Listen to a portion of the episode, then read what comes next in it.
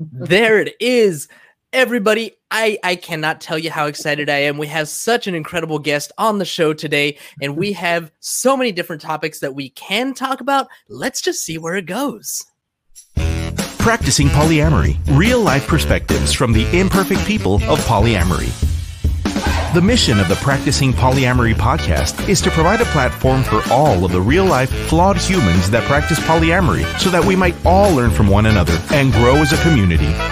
Enjoy the show. All right, all right, here we go. Everybody, I want to welcome you all, as always, to the show. And before we jump in, I just want to quickly ask everybody who's listening, tuning in, please head over to YouTube, search for the Practicing Polyamory podcast, and hit that subscribe button. I'm this close to getting that one hundred subscribers so I can get my custom U R L. Uh, and once I do, I'll be super stoked and happy. You can also find the show on all our social media, on Facebook, Twitter, Instagram, and Twitch at Practicing Poly A. Would love if you'd follow me there. Also, a reminder to everybody who's listening. If you're listening to this podcast, you are a welcomed guest to be on the show. If you're actively polyamorous, if you're polyam curious, if you're a professional serving the polyam community, if you're gay, straight, queer, lesbian, trans, N S B, ace, arrow, whatever, I want to hear your story. The more stories we hear, the more the world learns about us and the better we can serve our community. All right, I kept that one short today because we are on a limited time and we have an awesome guest, and I cannot express how honored and excited I am for today's episode. Our guest today is a polyam rock star, poet, public speaker, panelist, singer, photographer, performance artist, model, and breast cancer survivor, as well as a former fundamentalist Christian and cult member. What? What? Whoa. Everything changed for her in twenty thirteen after her breast cancer diagnosis, when she realized life is too short to live anything less than fully authentically. She came out as sex positive, bisexual, and polyamorous shortly thereafter, and has since spoken at multiple polyam events in the U S and Canada, in addition to being featured on one of my favorite podcasts, often recommended, Multiamory. Our guest's resume is way too long to list, and she has so much lo- knowledge, wisdom, and passion to contain into one little intro. So without further ado, and with so much anticipation, welcome to the show, Gloria Jackson Nefertiti.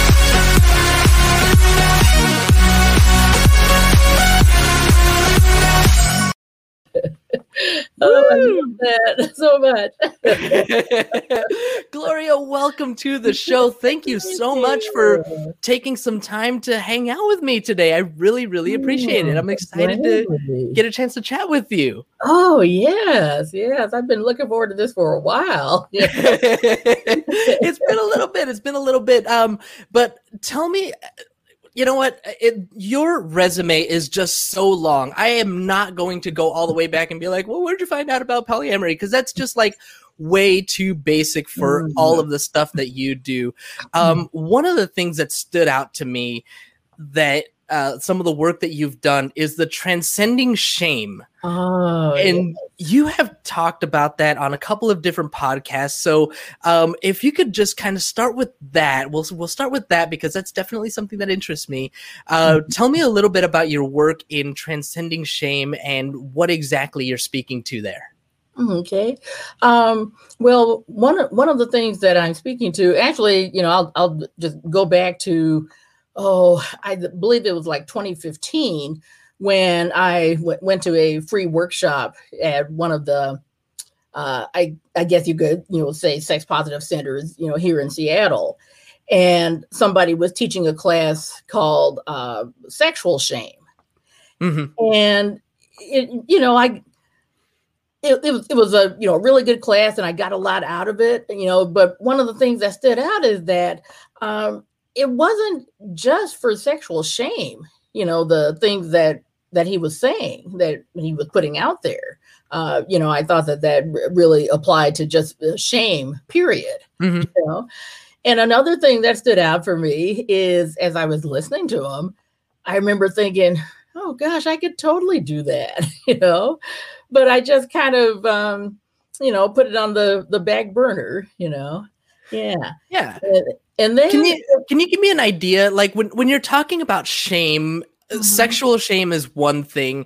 Uh, when you're talking about shame, is it like shame in our polyamorous lifestyle? Is it shame in our sexualities? Is it shame because of religion, because of societal pressures? Like, oh. what are the different types of shame that that we're going into here? Oh boy, it's it's uh, definitely all of the above. You know? All of the above. yeah.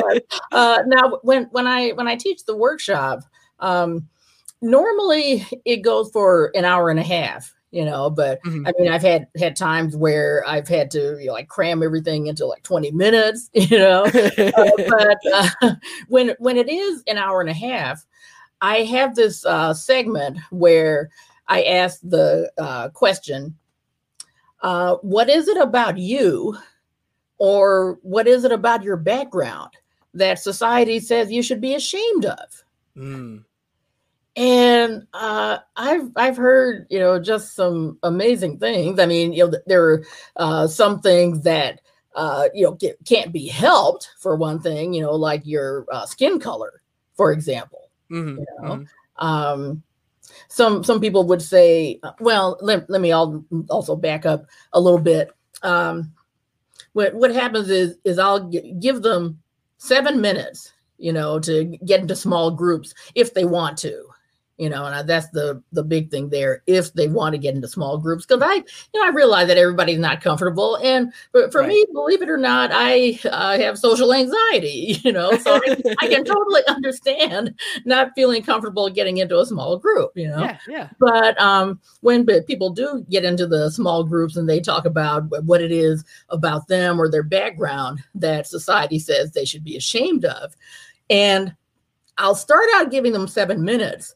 But the discussion will just end up being so lively that when the timer goes off, you know, I'll say, hard to pull them away. Okay, yeah, I'll say, okay, two more minutes. You know, and, and then the timer goes off, and you know, it's still not enough time. So you know, I'll give them two more, but you know, I re- really can't extend it any longer because you know, uh, I, I mean, you know, y- usually there's another class that's g- going to come in right after ours. You know, so mm-hmm. we you know can't go indefinitely.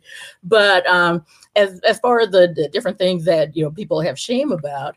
Um, you know, some, some people, if, if they were willing to share, that is, um, you know, said that they uh, felt shame for being a sex worker, for right. example.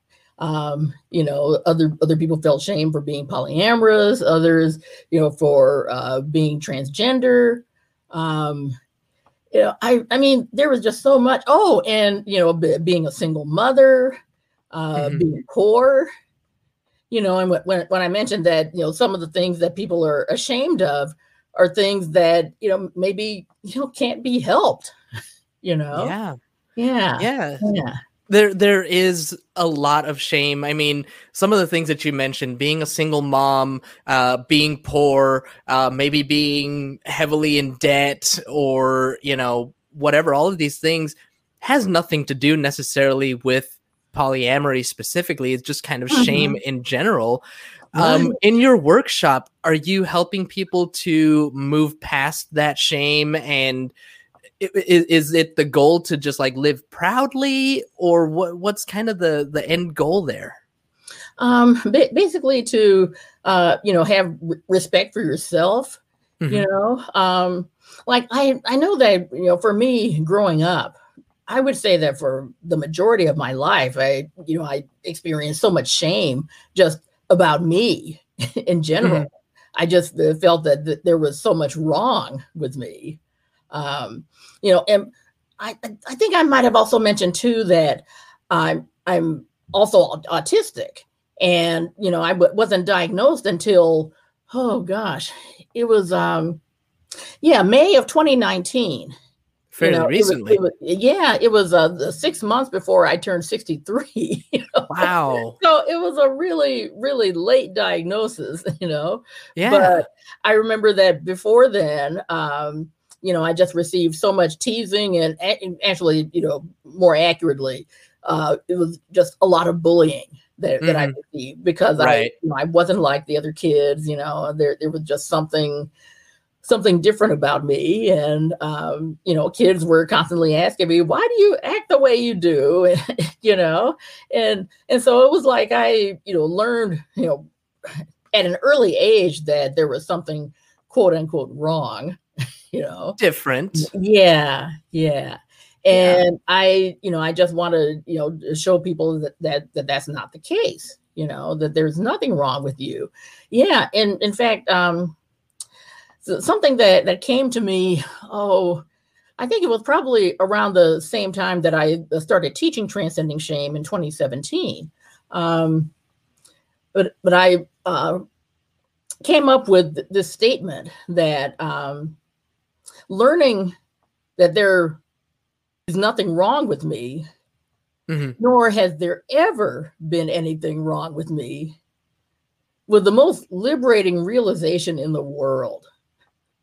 There is nothing wrong with me, nor has there ever been Never. anything wrong with me. Mm. Our deepest fear is not that we are inadequate. Our deepest fear is that we are powerful beyond measure. Mm-hmm. Absolutely oh, true. Yes. Absolutely oh, yeah. true. And so when you came to that realization that there's nothing wrong with you, nor has there ever been, mm-hmm. it, it, it was liberating. You said, what changed? What How did that affect your life? Like, what, what were you able to do with that realization that you weren't able to do before? Yeah. What changed is, um, you know, just re- realizing that there were certain things that I would, that, that I used to put up with in relationships. Mm, okay. That there was no way I would, would ever put up with them today. You know, because I, you know, and as a result of learning that there was nothing wrong with me, nor had there ever been anything wrong with me, um, you, you know, I just started to, to gain more self-respect, which, which actually that came, uh, you know, like uh, pr- pretty shortly after the breast cancer diagnosis in, in uh, twenty thirteen, when I realized how short life was, you know, yeah. And so not only did I come out as sex positive, bisexual, and polyamorous, but I, I also began to, you know, like and love myself more. And, you know, as I mentioned earlier, you know, I have more self-respect. Mm-hmm. And and when I think about, um, you know, I won't spend a, a lot of time, you know, to, talking about this, but, but the, there there was somebody who I was, was in a relationship with, uh, you know, a, a long-term relationship. And uh, he was uh, somebody who I met at a uh, poly potluck in the uh, early nineteen nineties. Mm-hmm. Yeah. And I guess all I will say is that I cannot imagine today uh, allowing somebody to, to treat me like that. Yeah. You know, because I, I, I know that I'm worth so much more. You know? uh, Ain't no thing like me except me. Right. That's right. Nothing like me except me, and I value me. It's fantastic. Yeah, I mean, it can definitely, just having that that simple realization and valuing oneself is mm-hmm. such a huge difference. It, it makes oh all the difference gosh. in the world in in the way that we approach relationships. Oh, um, sure. Yeah, I, I just absolutely love it. Some other things that are on your in your resume, some other things that you uh, that you mentioned. You know, this this uh, there's the neurodivergency that you mentioned. You just got diagnosed uh, with autism mm. less less than two years ago, and right. you know that was a late diagnosis. Did that change? I, I'm sure it just like put a lot of things in place. Like, oh.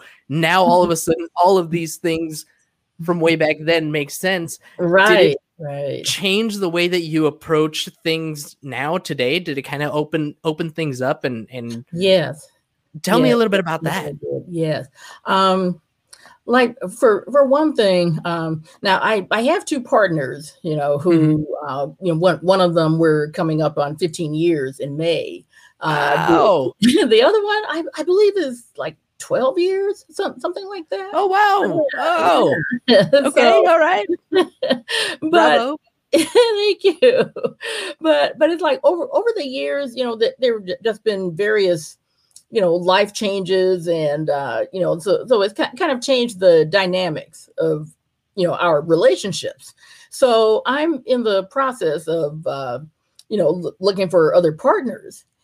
And mm-hmm. one of the things, one of the big changes that, that I've seen is that, you know, I've just decided that I'm going to tell people at the very beginning that I'm autistic, you know, just so there'll be Got no it. surprises, you know, because I, um, you know, I process information differently from uh, other people or, uh, you know, neurotypical people, you know, mm-hmm, yeah. mm-hmm. and if if I say or do something that people don't understand, I don't want them to ask me, oh, what, why did you do this? you know, because yeah. I mean, I've had that happen so much. But if if I tell them at the beginning that I'm autistic, mm-hmm. uh, you know, I think that that'll kind of help prepare them, you know. Makes sense. Makes sense. Yeah. You know, one of the things that you've mentioned in your bio and something that I want to ask you about, you you you have two partners currently. You said you're you're open to and looking for uh more potentially. Yes, um yes. But you talked about hierarchy or or practicing oh. non-hierarchical uh polyamory. Now you've got these two partners that you've been with for twelve and fifteen years. Yes. So I imagine after some time the hierarchy there, you know, is negligible. Mm-hmm. But what about when we get into new relationships? How can we, as polyam folks, we've had these partners for these very long times. How mm-hmm. can we get into new relationships in a non-hierarchical way? Yeah. Well, it's a lot easier for me because uh, I don't live with any of my partners. Mm-hmm. I mean, now, you know, I'm g- kind of wishing that that I live with at least one of them, you know, like during COVID. I mean, you know, because I've I've really hardly seen either of my partners since February. You know? I know the feeling. Yeah, I, I live with one, the other one. Sometimes it's six weeks, sometimes it's two months at a time. I, I get it. Oh gosh, today, Junior. Exactly. Exactly. Oh my uh, god! But yeah. So, so how how do we navigate new relationships mm-hmm. when somebody new is coming into the picture? They obviously, you know, they are not going to have as much of an emotional or otherwise connection. Uh, mm-hmm. So, how do we manage the the hierarchy? Or what what was the, the word that uh, uh, was in More Than Two? We have prescriptive and descriptive. And descriptive, right, right. right so how do we how do we kind of manage that uh, that new relationship coming in? Yeah, um, I guess. Well, one thing I I uh, think of is that um, when when there's a, a new relationship, you know, instead of looking at it as uh, you know some somebody coming into an established relationship. Um, you know, which which really is not what I do. you know? mm-hmm. Yeah, I mean that's that's more more like uh, you know what what they call couples privilege, I guess. Right. You know, where there's a a, a married couple, and um, in instead of the couple you know dating separately, they look for somebody to come in and you know, basically join their relationship, you know, mm-hmm. and and so they, you know, usually tend to operate like the Borg. you know, nice Star Trek reference. I love you know, it. Right, right. Yeah. So, so it sounds to me like what you're saying is with the new relationship, we just treat it as, instead of incorporating or or taking uh, into consideration what all of these other relationships might mean in relation to the new one, we just treat the new one as its own entity. Exactly. Exactly. Yeah. Yeah. Because, you know, just just because may, maybe your your husband is in a relationship with somebody, you know, that doesn't mean that the wife has to also be in, in a relationship with this same person. You know? Yep. I mean, I I just believe so strongly in dating separately. You know, do you consider failure experience? yeah, I mean, yeah. I mean, it's it's an experience that I, uh, you know, sure it's valuable, but I mean, come on, can we move on? I love it. I love it. Um. So let's see, let's see some, some other topics. Some of the other things that, that I definitely wanted to talk to you about um, was regarding race issues. I want to be educated I am, you know, the the I'm the first one to say I'm just a big dummy. I don't know anything, you know, and but I'm constantly learning and constantly trying to get better. One of the things, you're not the only one cursed with knowledge.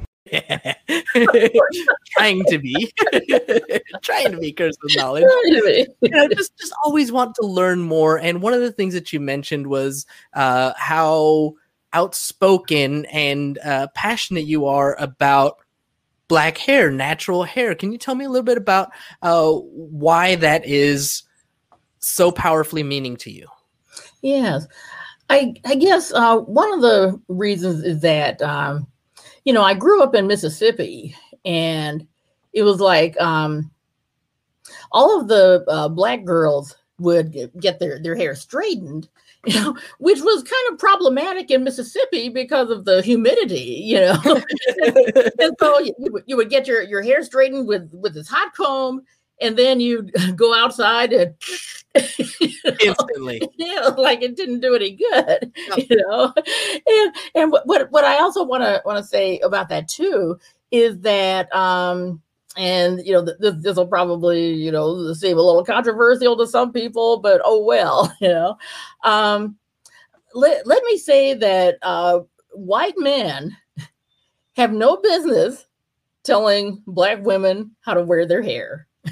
Bravo! Absolutely. when when, yep. when I was uh, living in Portland, Oregon, uh, in the uh, nineteen eighties.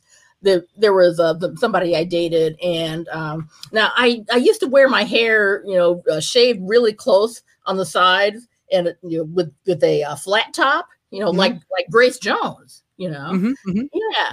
And I remember somebody telling me, uh, a, a uh, you know, a white guy th- that I was dating at the time, you know, he told me that he thought uh, a really soft uh, Angela Davis type afro would look way better than that Carl Lewis hairstyle I was wearing. Oh, damn!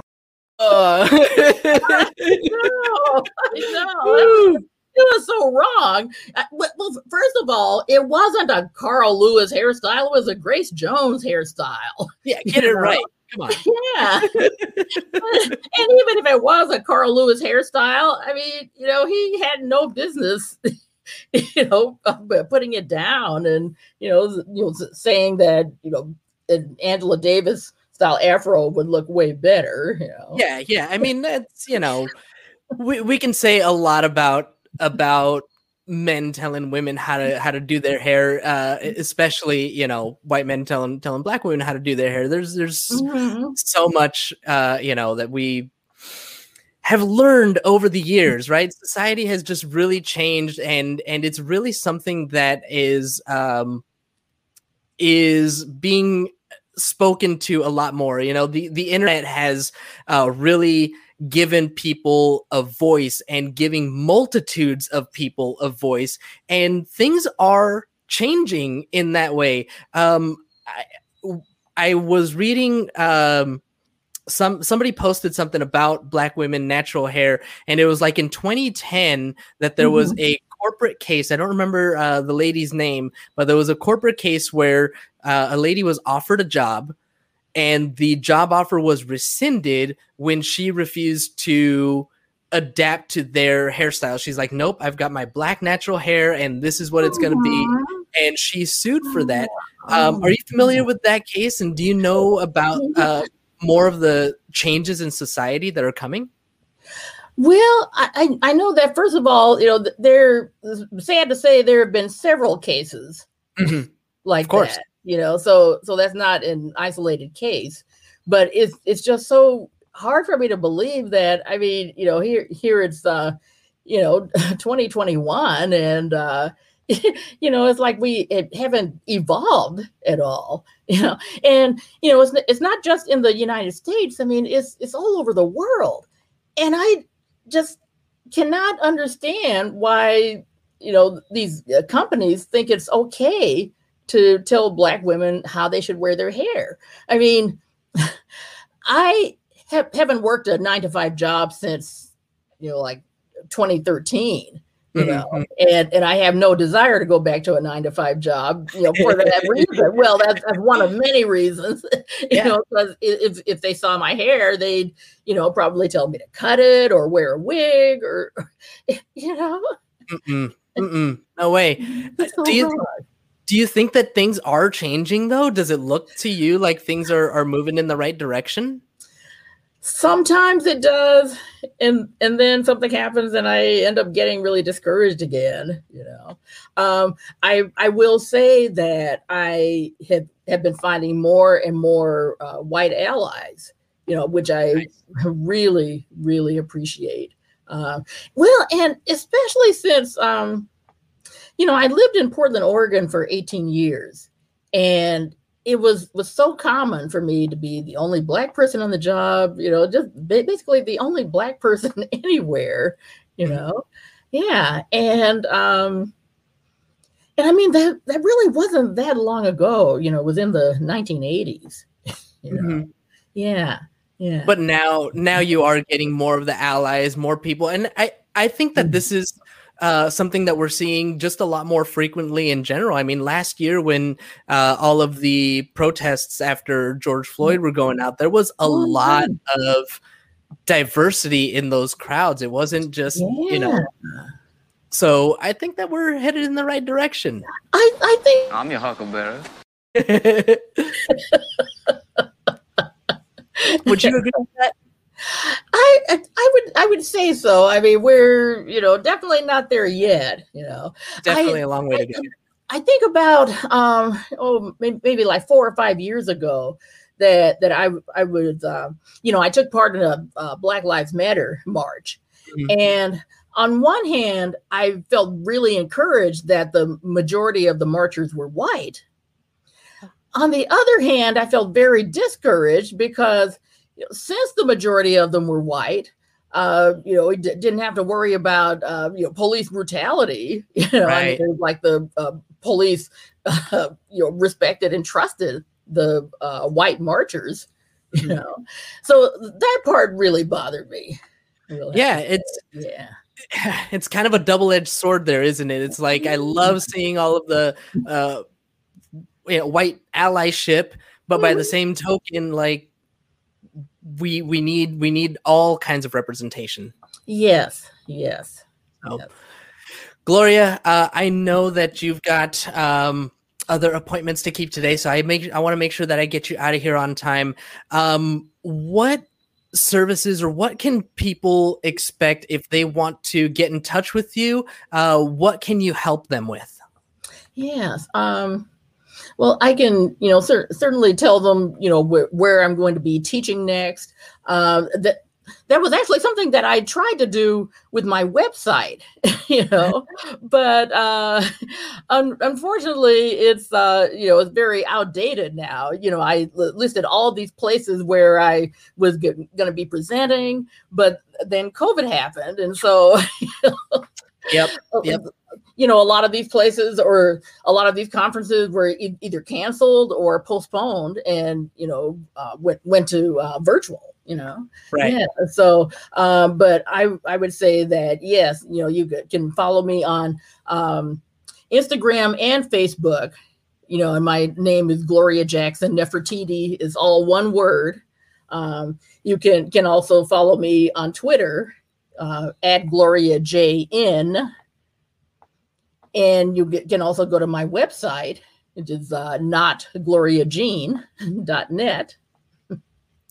Perfect. Yeah. Yeah. So uh, just to throw this out there for everybody who's listening, some of the topics that Gloria teaches are transcending shame, which we did talk about, uh, polyamory one oh one from threesomes to weesomes, uh, and we do not live single issue lives. Um, so there's a lot of stuff that Gloria is teaching, a lot that you can learn. Uh, so just head over to not gloria jean dot net and a bunch of information there about how to get in contact with her and uh, learn from her. Yes, yes. Gloria, I want to thank you so much for taking that time to uh, hang out with me today and uh, giving our audience an opportunity to learn from you. Uh, it's been a lot of fun, and uh, just thank you so much for hanging out. Yes, and thank you so much for the invitation. And I definitely plan on coming back. Yes, I want to have you back when we have more time. We can dive into yes. some of these de- uh, some of these uh, ideas even more. Yes, yes, absolutely. All right. And a huge thank you also to our live audience for tuning in. As a reminder, when we're live, you do not get any commercial interruptions, but the same cannot be said for the podcast downloads. If you want to avoid the commercial interruptions, be sure to catch us live Monday through Wednesday at two thirty Pacific, or sign up for our Patreon, where you not only get access to our commercial-free R S S feed, but a bunch of other po- Patreon-only content and uh, Q and A with our upcoming professional guests. So thank you all again for hanging out with us today. Don't forget to subscribe, rate, review. Still trying to get to one hundred YouTube subscribers. This close. I'm this close. Follow on social at Practicing Polyamory. All right. Thank you all, everybody. Don't forget to always, always, always. How would I say? Thank you for tuning in to the Practicing Polyamory podcast. Would you or someone in your polycule like to be a guest? Sign up at practicing polyamory dot com and join the conversation. Please support us by subscribing, liking, and following us on social media at Practicing Polya, by clicking any of the affiliate links on our website, or by subscribing at patreon dot com slash practicing polya.